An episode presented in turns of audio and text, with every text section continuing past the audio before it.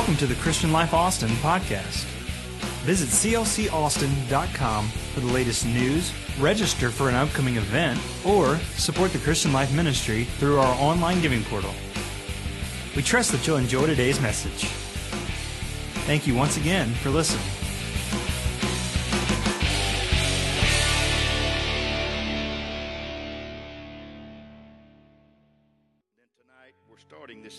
Becoming the Person God Desires Me to Be. Um, I know that's a long, long thing, but uh, we are we are people that are becoming. It doth not yet appear what we shall be, but we know when He shall appear, we shall be like Him. Amen. So we're in the becoming stage of life. We are we're not where we are going to be, but we're not where we were and we're on our journey and God's God's making us. He's creating us. He said, "He that the Son has set free is free indeed." And you shall know the truth and the truth shall make you free. He didn't say said, he said make you free. God has to make us. He makes us. He creates and recreates and and a potter is a, is a very beautiful thing. Read Jeremiah 18 sometime. A potter is a very wonderful thing. I've seen a lot of potters at work. They always lift the clay, but when, that, when they realize that that vessel is marred, they, they make another vessel. And so, Almighty God is not ashamed of making you another vessel a better vessel of prayer, a better vessel of worship, a better vessel of just your attitude in life. Because God wants us to be the very best we can. We are ambassadors. We're ambassadors for Jesus Christ. Amen. And we've got to show the goodness and the favor that He has blessed us with. To all the people I married last year, I love you. I got some newlyweds in this church that are just absolutely incredible. They're faithful kids. And to all the folks who lost families last year, and you lost family members last year, I love you. And to all you that had some heartbreak last year, you're loved here. And to all you that had some of the greatest victories you ever had in your life last year, I love you. Because everybody, whether you're on the mount or whether you're in the valley, wherever, wherever you are in life, you have a place. There is a place where you can go where you're loved by a host of people. And CLC is that kind of church. And let it be spread throughout this city that if you want to go to a place where somebody will love you, you be a part of CLC because we'll love you. Right? That's right. That's right. That's right. That's right. That's right. There's a might be a lot better preachers all over the city, but I promise you they're not going to outlove us. I promise you that's going to happen.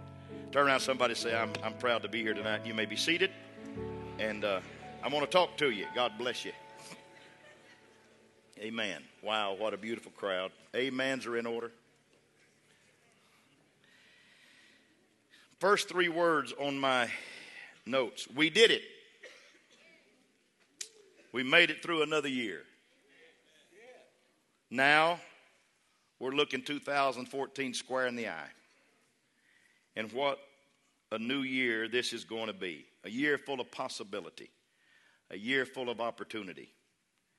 12 months, 52 weeks, 365 and one quarter days, 8,760 hours, 525,000 minutes, and 31 million 536 seconds. What will we do with all this time? You know, somebody said that the reason a year is so slow for a six year old is because that's one sixth of his life. But the reason it speeds by for a 60 year old is because it's one sixtieth of his life.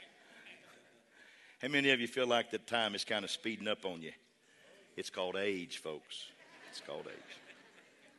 So typically this time of the year, we make what we call New Year's resolutions. In the dictionary, a uh, resolution is defined as a course of action decided upon a fixed purpose. One man said it this way He said, The new year is here, and already I'm about 90 days ahead on my calories and 90 days behind on my bills. we resolve to do things differently. We resolve to lose weight. I've lost seven pounds. Somebody brag on me. We, we, we resolve to exercise more. Hush. We resolve to be a better person. We're resolved to dispense with the old bad habits and begin some new good habits. Some newspapers around America have been allowing people to post New Year's resolutions on their website, and I like them. One of them is that I resolved to stop feeding the office plant leftover coffee. I will use water instead.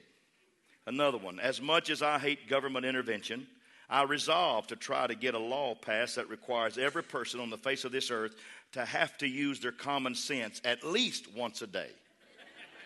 I love that. Or this one I resolve as a theater major, I, I seldom have much time to eat real food, never mind eating with my family. So this year I resolved to try real hard, capital R, capital E, capital A, capital L, real hard to stop eating McDonald's and Wendy's for two out of three meals a day.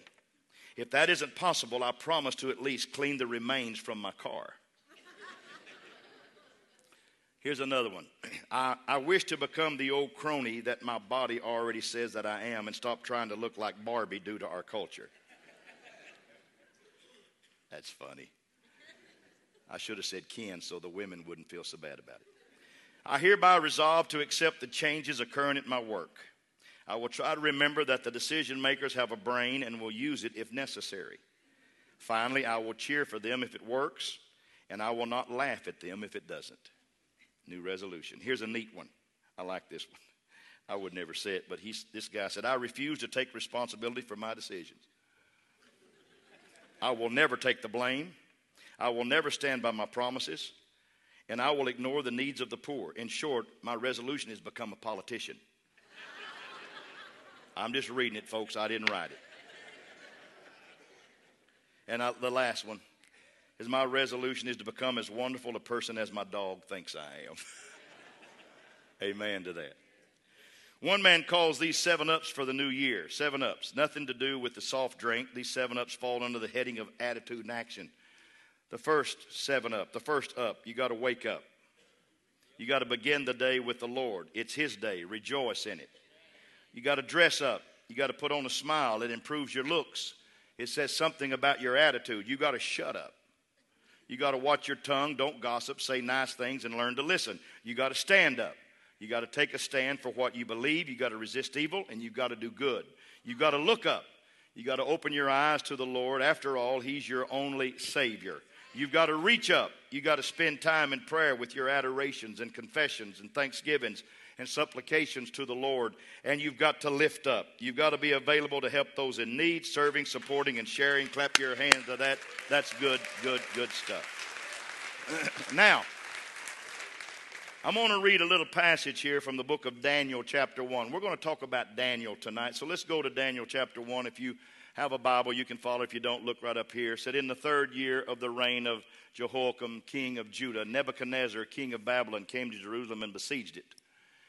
And, uh, and the Lord delivered Jehoiakim, king of Judah, into his hand, along with some of the articles from the temple of God. These he carried off to the temple of his God in Babylon and put in the treasure house of his God.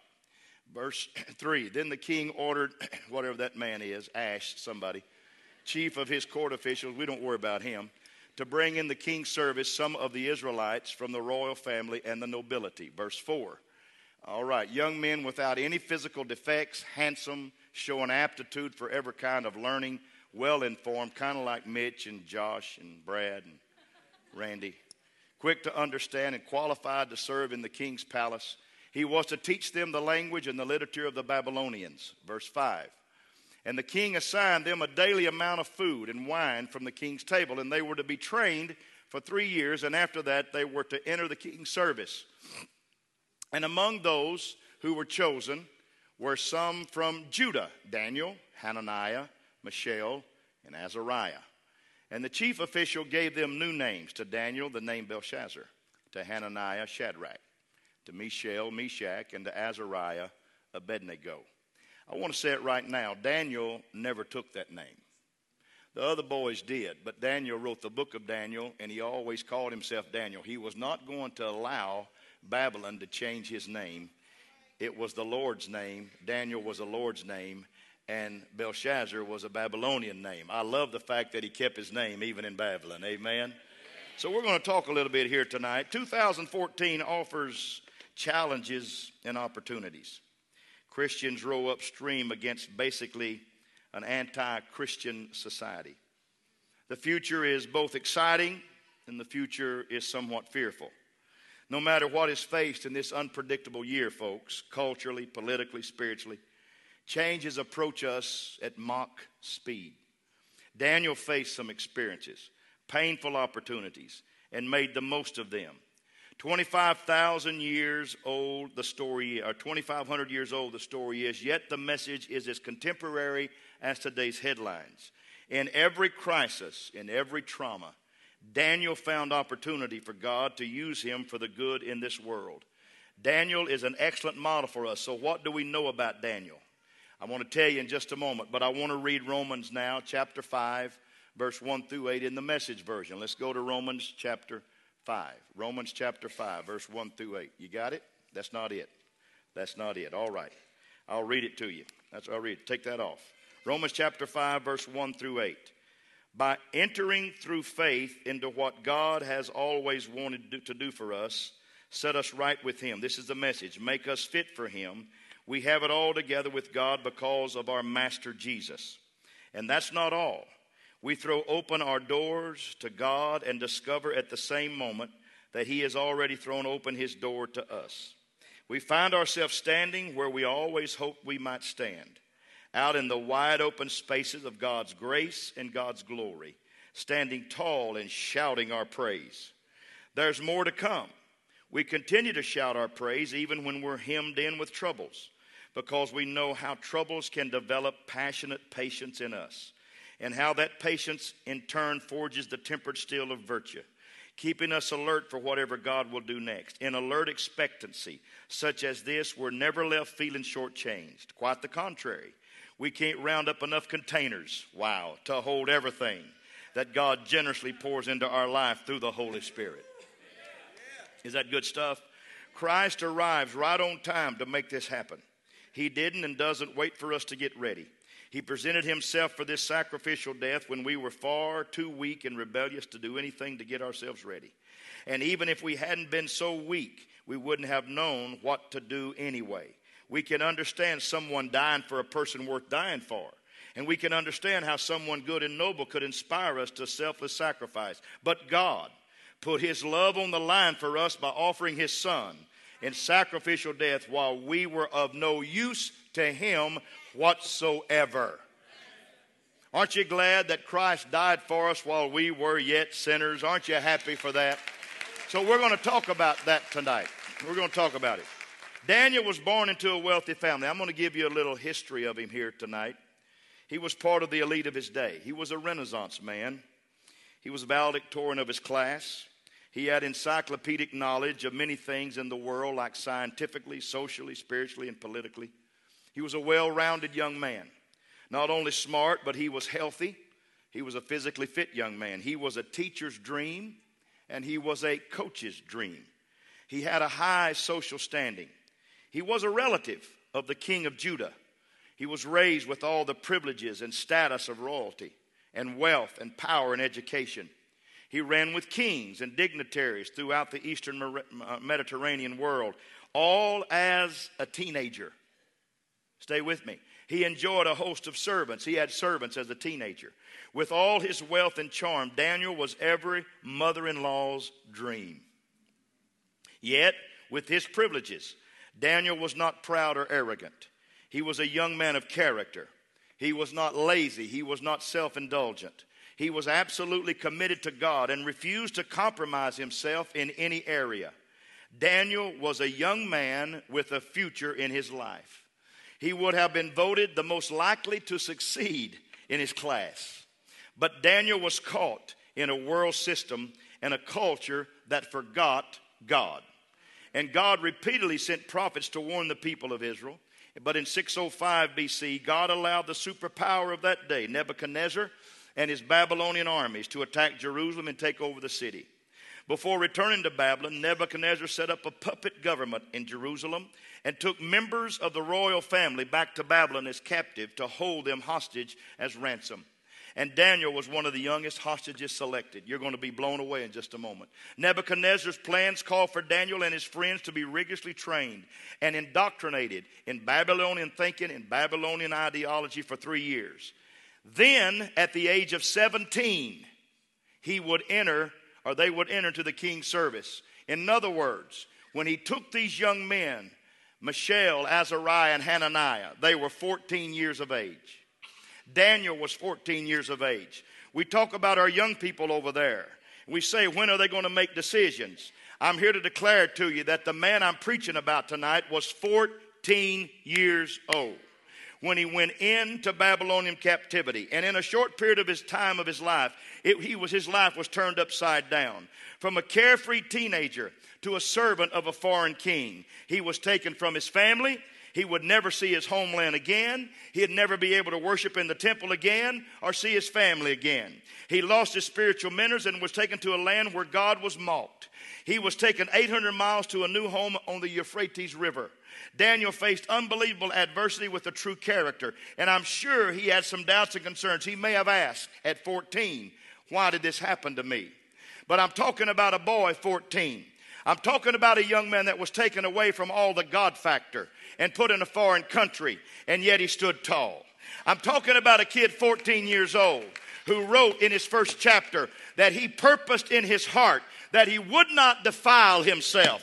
I'm talking about a 14 year old boy that stood and looked at the king one day and said, Do whatever you got to do whatever you have to do, but I'm going to be who I am. 14 years old. Hey, without a choir. Hey, without a preacher. Hey, without a mentor. Here we are in 2014, and there's something inside of me that says somebody needs to get a stand up in them in 2014 and say, whatever happens in this godless world, I'm going to take a stand for Almighty God in my life. Just a thought. Daniel was caught in a culture that forgot God. And when a nation forgets God, everyone suffers the righteous along with the unrighteous. But the Apostle Paul said in Romans 8 and 28 all things work together for good to those who love the Lord and are called according to his purpose. And Joseph told his brothers back in Genesis that sold him to Egyptian officials, he said, What you meant for evil, God meant for good to save your lives and the lives of our people. I want to tell you that no matter what happens to you this year, everything comes through God.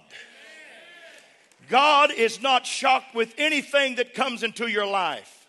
But when you think that you have run out of God in your life, if you'll look up and say, Help, He's right there for you. God Almighty, who never ran out on an Old Testament character that we preach, is not going to run out on New Testament people that believe His Word and love His truth and edify His name in their life. Somebody needs to get excited about that right now because we're going to talk tonight about some things that may be a little bit on the negative side. But I believe with God's help, we're going to see some things tonight that lets us know that no matter what happens, no matter what takes place, God is for me. And if God's for me, who can be against me? Amen? Amen.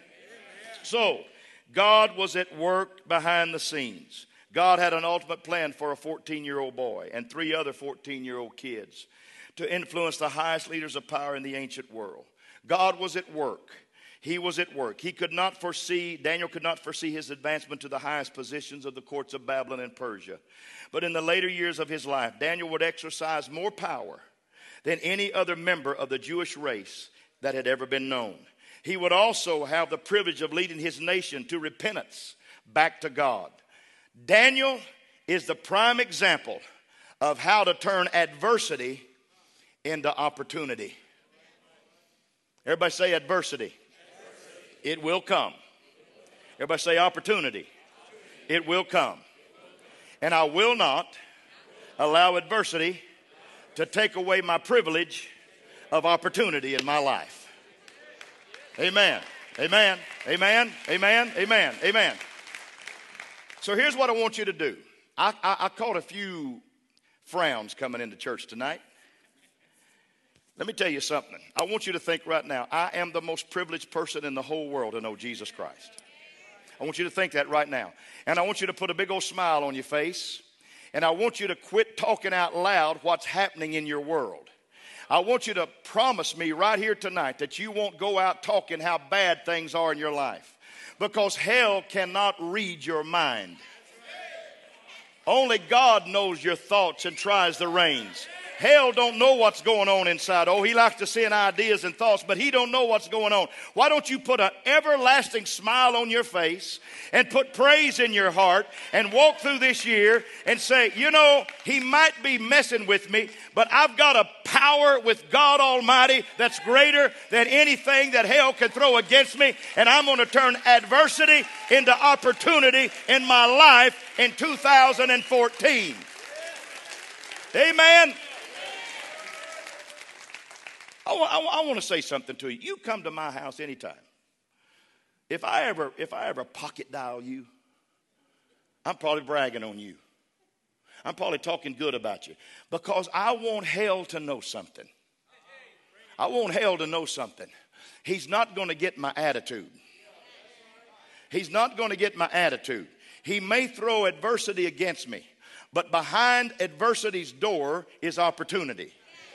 Behind the door of adversity is another opportunity.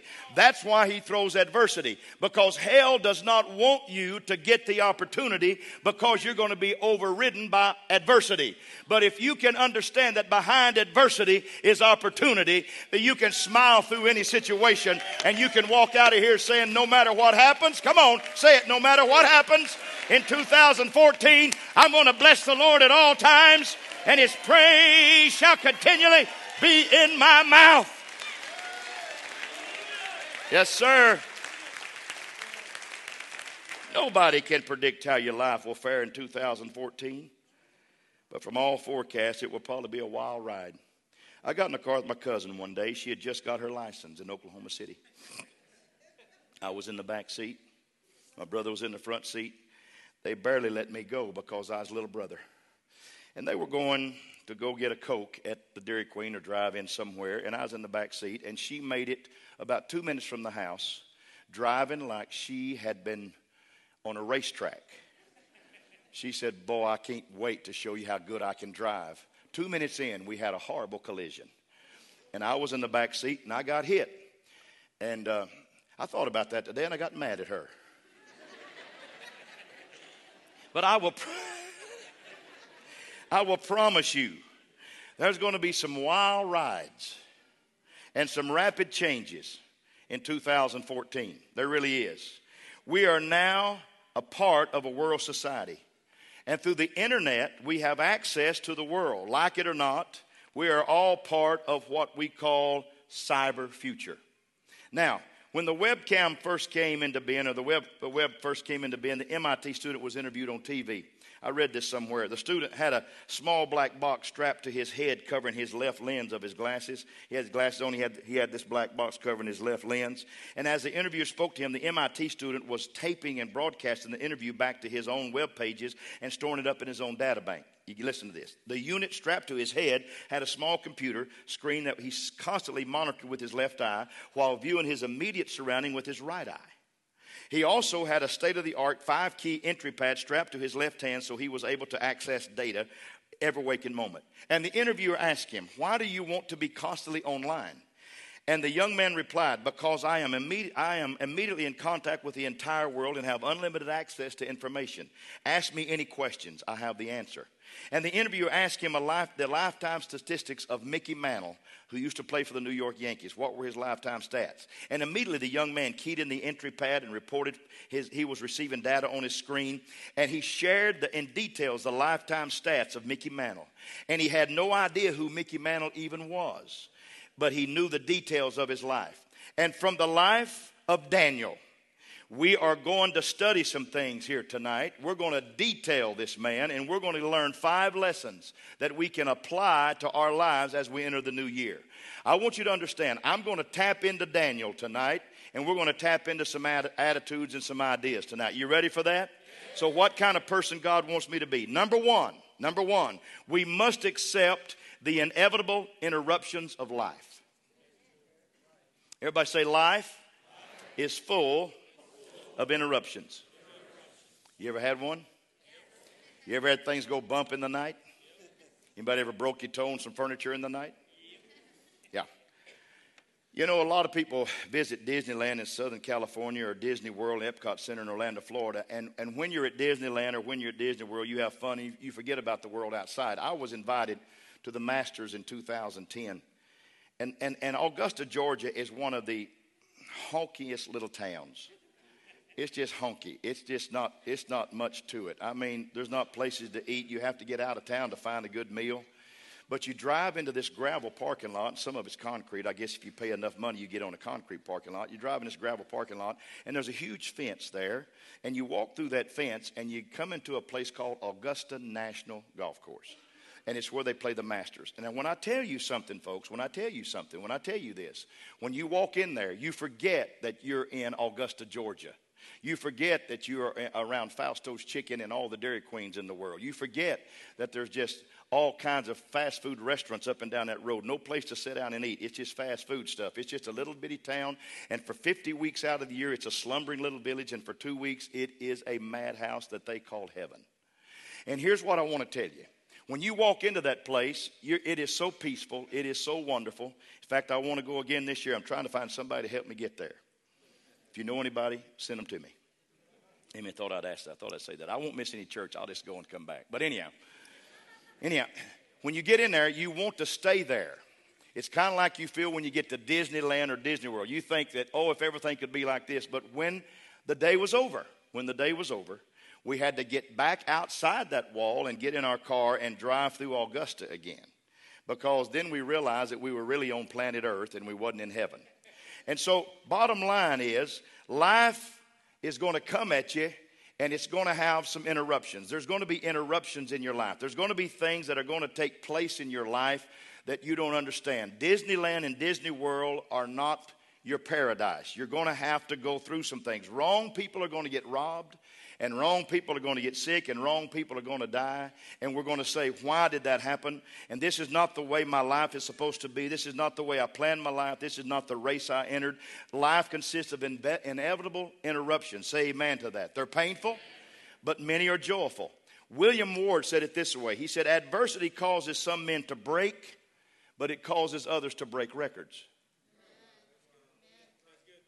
Adversity causes some men to break, it causes other men to break records. Helen Keller said, Keep your face to the sunshine, and you will not ever see the shadows. I love that. Here's what I want to tell you see adversity as adventures, and see adversities as opportunities. Because understand that adversity is going to happen because we live in a society that is a, not a God society. We are a church. We're the called out people. And we are people that have a promise and we have a tomorrow and we have an opportunity to get to where God wants us to get.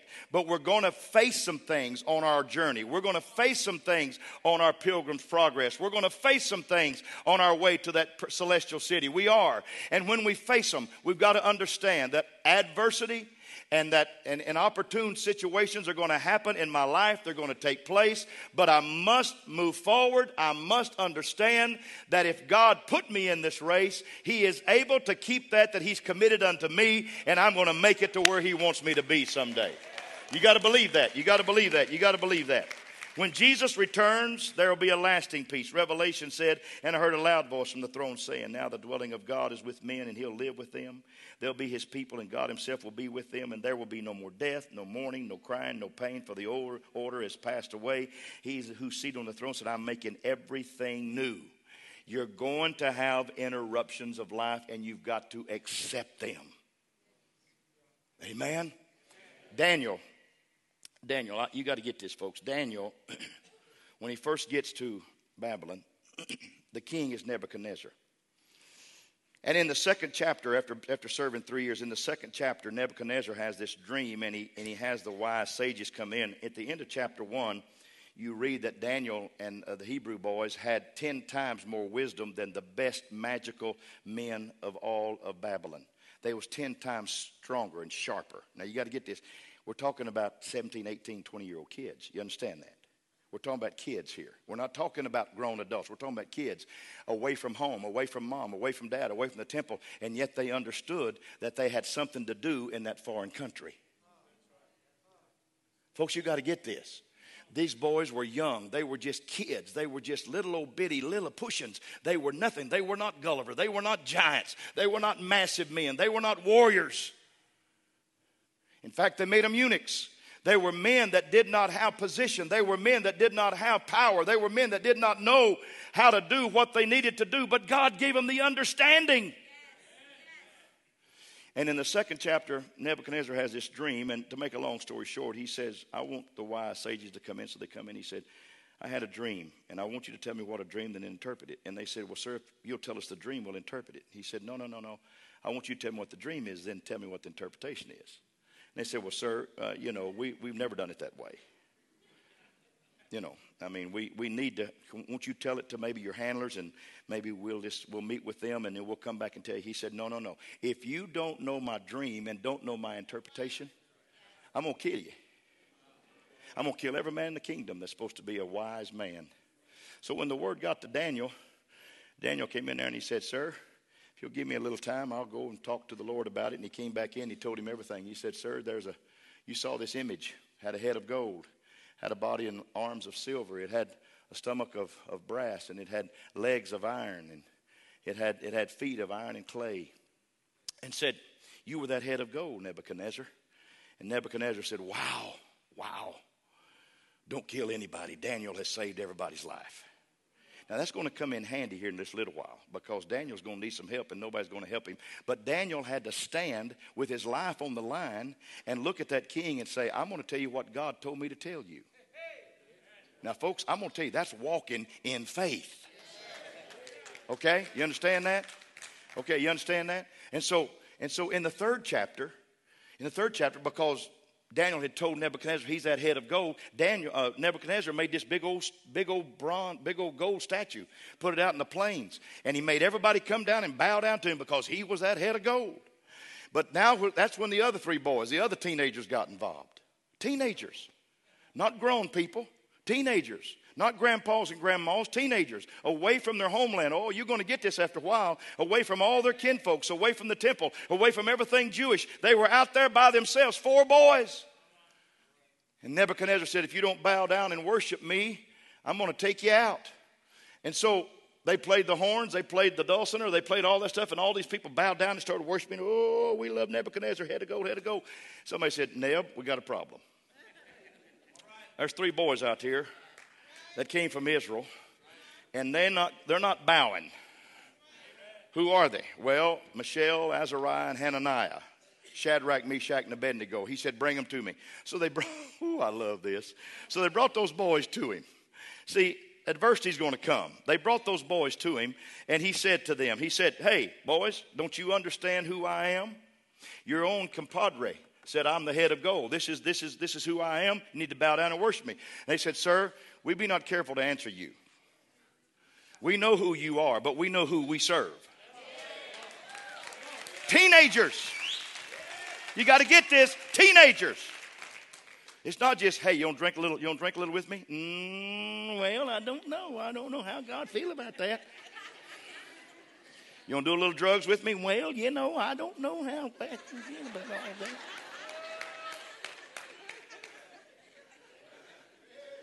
You want to get sexy with me? Well, you know, I don't know.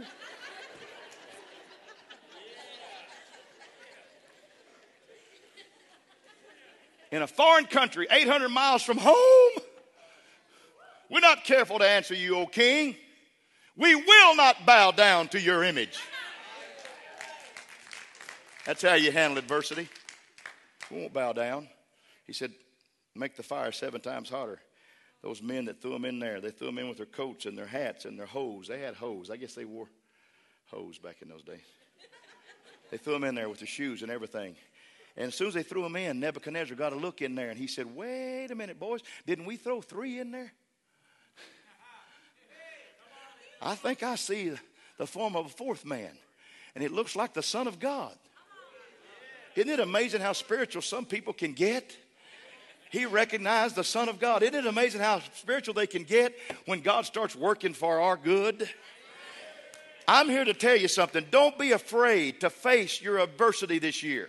Understand that God is for you and God's with you. And if God is with you, I don't care how hot the fire gets.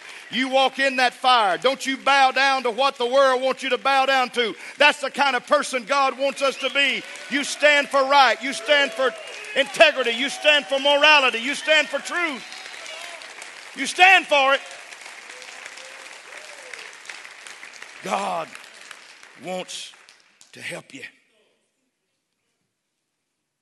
So that's chapter 3. So, chapter 4, Nebs has another dream and he gets it interpreted again. He tells him, You're going to go out because you messed up. You're going to go out and graze for seven years like an animal. He goes out there and he grazes seven years, and he had wings, and he had bird claws, and he had long fingernails, and he grazed like an oxen. In chapter 5, chapter 5, his son comes in to rule. Once again, Daniel's got to prove himself. Adversity's going to come, folks. Daniel's got to prove himself. Belshazzar's having this impious feast one night. He didn't get it. He didn't get it from his daddy. He didn't catch it. And he says, Bring me the vessels from the sacred house of God that we brought from Jerusalem. Bring me vessels from the temple. And they brought them in and they, they, they started drinking out of them. And all of a sudden there was a hand writing against the wall, Mene, Mene, Tekel Upharsin. And he, his knees started knocking. He was scared to death. And he said, Ooh, what are we going to do? And his wife said, I think I can help you. There's a man in the kingdom who has the Spirit of God. Now, by now, he probably was 21, 22. Wow. Can you imagine this? This what blows my mind that kids stood up to a kingdom. He'll hit you tonight in your dream, and you'll be standing up straight up in the bed saying, I can, st- I can stand it. I can take this thing. Because kids stood up to a king, I can stand up to this world. And Daniel comes in. Said, You know what, Belshazzar? Said, that, uh, That's a warning. Said, You've been weighing the balances and you've been found wanting. And said, This day your kingdom is divided between the Medes and the Persians, and you probably won't see morning. And he died that day. That's the second king that a young man had to stand in front of. Then there came the third one named Darius. And in chapter 6, Darius tries his will against him. And he says, Okay, I hear you've been praying three times a day. What are you going to do about that? You know, you're not supposed to pray to that God. Supposed to pray to our God. And Daniel said, Well, I'm sorry. That's who I'm going to pray to, is my God. So he threw him in a lion's den. Or, pardon me, a den of lions. There is a difference. And Daniel gets down there, boy, I'm, I'm fixing to rear back and preach just a minute here, and I'm going to let you go. I'm going to let you go. I'm not going to touch the other five points. I'm going to let you go after this. But he gets in that lion's den, and, and he lays down on Leo. And Darius is walking the floor all night long because he knows, he knows that this young man is powerful, he's used of God, he's mighty, and he knows that he's done something that probably wasn't right, and he's so afraid that he won't live to morning. But what he should have remembered is that the God that has kept his hand on him all the time he was there, the God that let him stand in front of Nebuchadnezzar without fear, the God that let him stand in front of Belshazzar without fear, is the same God that's going to take him out of the den of lions without any fear.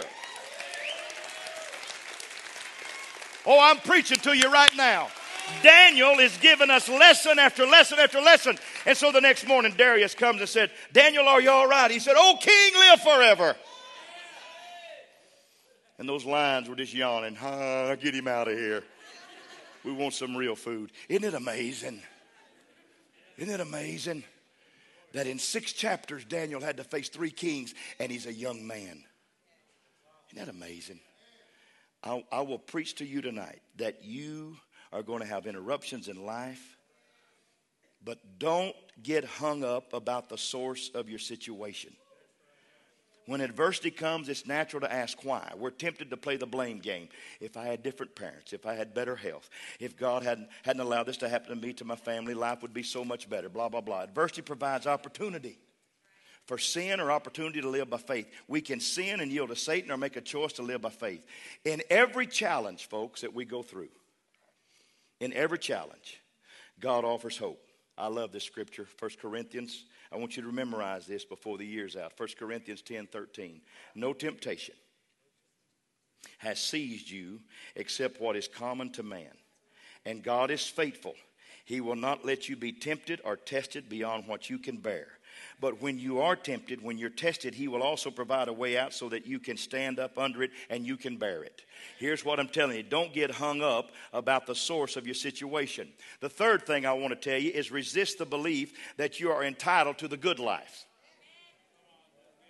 Hey, let me tell you something. You know what the good life is? Let me just help you right quick. It's not drinking milk in a bar. Me tell you what the good life is. The good life is knowing Jesus Christ. No, no, no, no, no. Listen to me. The good life is waking up every morning being a child of the King.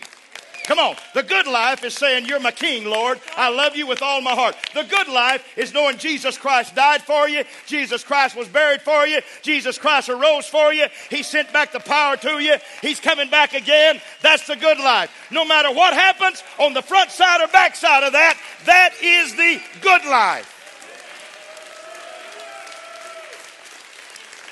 Amen.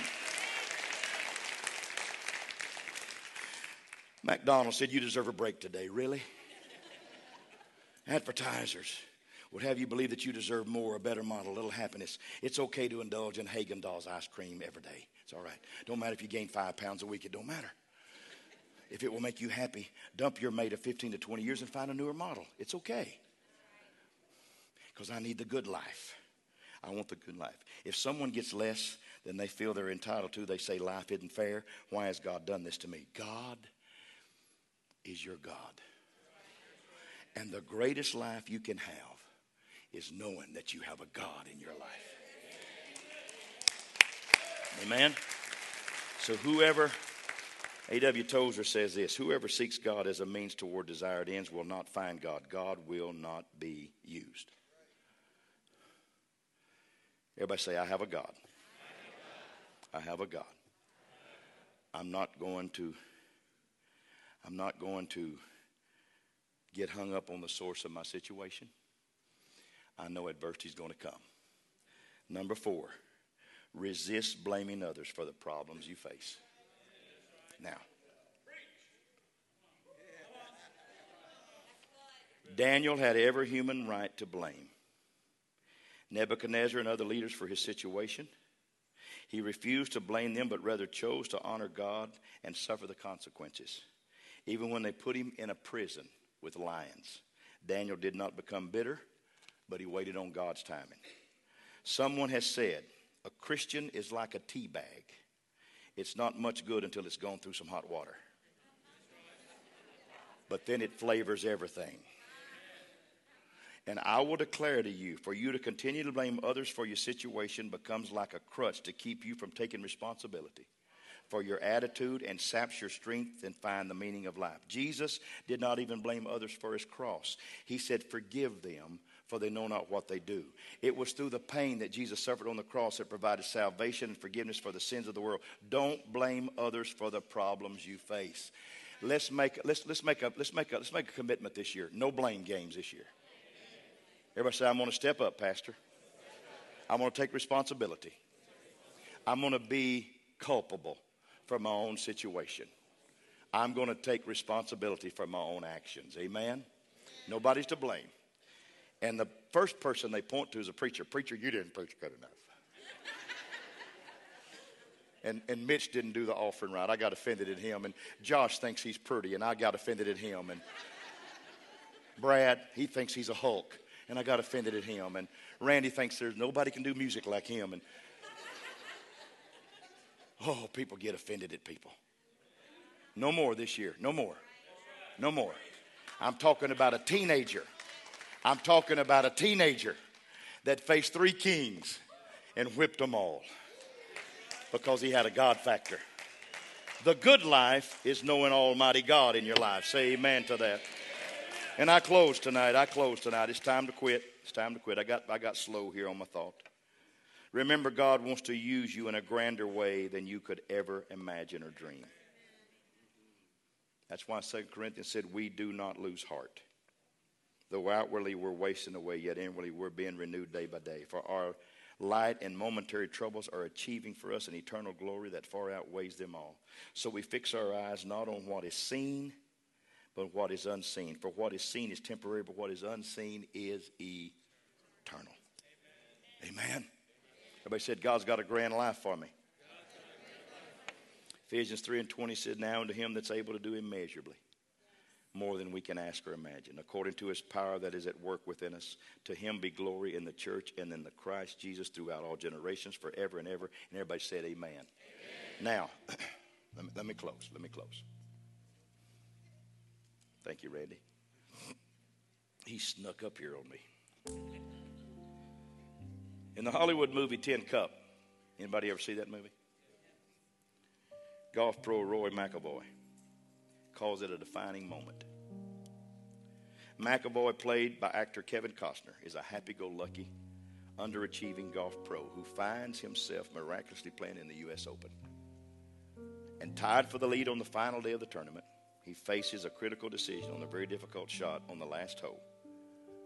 Take a big risk, go for the green and win, or play it safe, make par, and force a playoff. Risk it all or play it safe. That was a defining event for Roy. In fact, Roy uses his favorite expression to sum up this situation. He said, Define the moment, or the moment defines you. I want to say it to this church define the moment, or the moment defines you. In other words, things that come at you quick you either define them or they're going to define you. You either get on top of them or they're going to get on top of you. You either walk through it or it's going to walk over you. You got to define the moment or it will define you. So Roy is a risk taker. That's who he is. He can do nothing else but be true to himself. Here's what I'm telling you. I have some mutual funds. I've never talked about my investment portfolio, but I have some mutual funds. And in my mutual funds, I have low risk, I have medium risk, and I have high risk. And the high risk can do big time, but it can also lose big time. The medium risk is pretty steady, the low risk is extremely steady. But every now and then, you just want to kind of say, I, I think I want to take a little risk here. I want to try to get that 20% commission. I want to try to do that just for a little while. See if it'll work. And then when you get whipped, you say, Oh God, I should have stayed in the medium or the low. But here's what I'm telling you with Jesus Christ, there is no risk.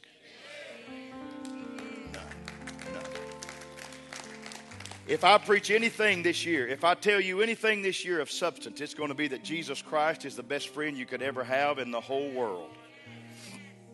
And by knowing Him and by loving Him and by serving Him, I promise you, He'll take you through the adversities.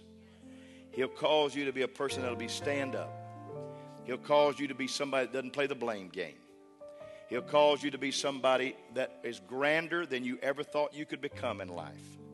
Because when you place yourself in His hands and you make a purpose that you're not going to defile yourself with everything that the world has, you watch God. He's going to make you the greatest that you could ever be for the kingdom of God. And this church is going to be greater in 2014 than it ever was in any preceding year. I believe that with all my heart. Let me close with this. A zealous man in religion is preeminently a man of one thing. He only sees one thing. He cares for one thing. He lives for one thing. He's swallowed up by one thing. And that one thing is to please God whether he lives or whether he dies, whether he has health or whether he has sickness, whether he's rich or whether he's poor. For all this, the zealous man cares nothing at all. He lives for one thing, and that one thing is to please God and to advance God's glory. If he is consumed in the, in the very burning, he cares not for it. He is content. He feels that like a lamp he is made to burn. And if consumed in burning, he has but done the work for which God appointed him. Thank you, J.C. Ryle, for those beautiful words. I'm telling you, when you get one thing, when you get focused on one thing, there is nothing that can separate you from the God of heaven. Why don't we absolutely take a tip from a teenager tonight and say it doesn't matter what king comes against us Belshazzar, the mighty man with the gold, the golden headed man why don't we take a tip from a man named Daniel who looked at Belshazzar and said, You know what? You messed up. Why don't we take a tip from Daniel who could look at Darius when was thrown in the lions den and say, Darius, live forever? Why don't we take a tip from a young man that was away from home and had nobody? And yet we can come on Sunday morning hear a choir, we can come on Sunday morning hear praise courses, we can come on Sunday morning hear a word of God, and we can stand strong this year. Amen. That's the kind of people God wants us to be in 2014. Stand to your feet and clap your hands all over the house. That's a, that's a word for you tonight. That's a word for you tonight. That's a word for you tonight.